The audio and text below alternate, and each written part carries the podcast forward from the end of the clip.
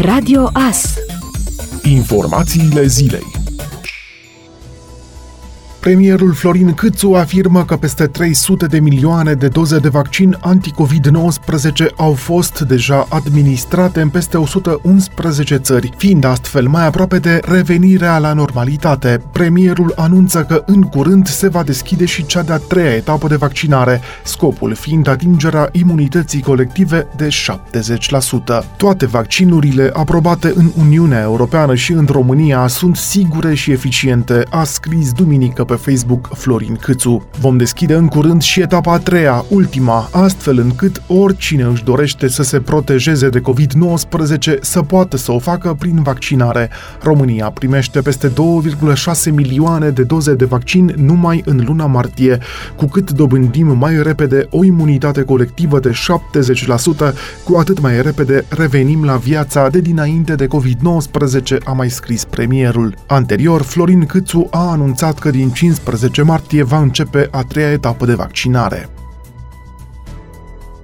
Fondatorul trupei Cargo, Adi Bărar, a murit în noaptea de duminică spre luni în urma infectării cu SARS-CoV-2. El a ajuns la spitalul județean Timișoara în 23 februarie în stare gravă, fiind internat în secția ATI. Așa intens cum a trăit toată viața pe scenă, alături de public, înconjurat de gândurile voastre bune, așa a luptat până astăzi. Dumnezeu să te odihnească, Adi Bărar, au scris colegii săi de trupă pe pagina oficială a trupei Cargo.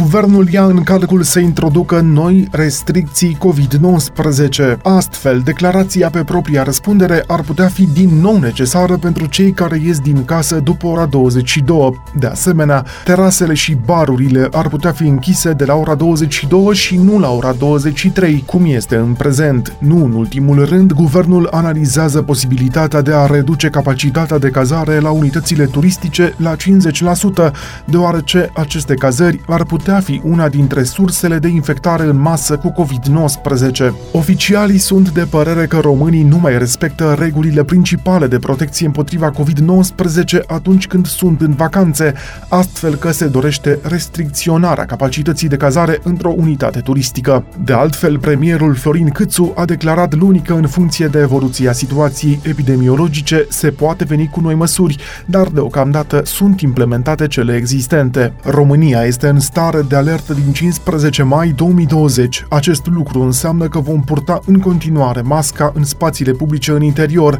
Nu avem voie să organizăm evenimente mari, evenimente în interior sau în exterior. De asemenea, competițiile sportive se vor desfășura în continuare fără spectatori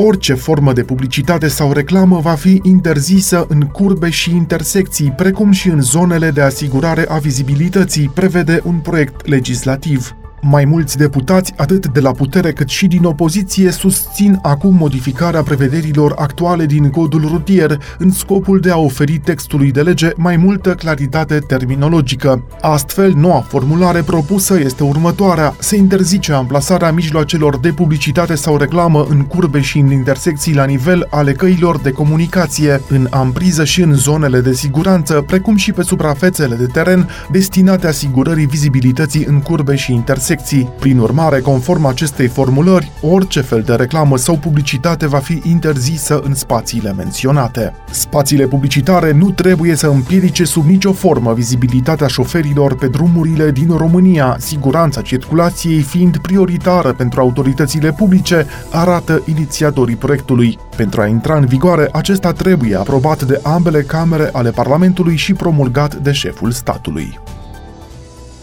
Șeful Departamentului pentru Situații de Urgență, Raed Arafat, a declarat că administratorii unor restaurante nu respectă regulile de prevenire a răspândirii SARS-CoV-2 și susține că nu se poate afirma că restaurantele nu sunt surse de infectare, întrucât puțini oameni declară exact unde au fost când se fac anchete epidemiologice. Arafat a mai declarat că autoritățile nu intenționează să recurgă la o închidere totală a activităților, însă vor lua la nivel zonal măsuri de restricție restricție temporare care să limiteze creșterea. Arafat a explicat că au fost cazuri în care oamenii nu au mers să stea la masă, să mănânce și să plece, ci s-au constatat cazuri în care, în localuri, au fost petreceri. El a subliniat că restricțiile impuse de România sunt mai puțin dure decât cele din alte țări. Întrebat dacă autoritățile iau în calcul măsuri diferențiate față de persoanele care au trecut prin boală sau pentru cele vaccinate, Arafat a răspuns că nu s-a discutat de o astfel de abordare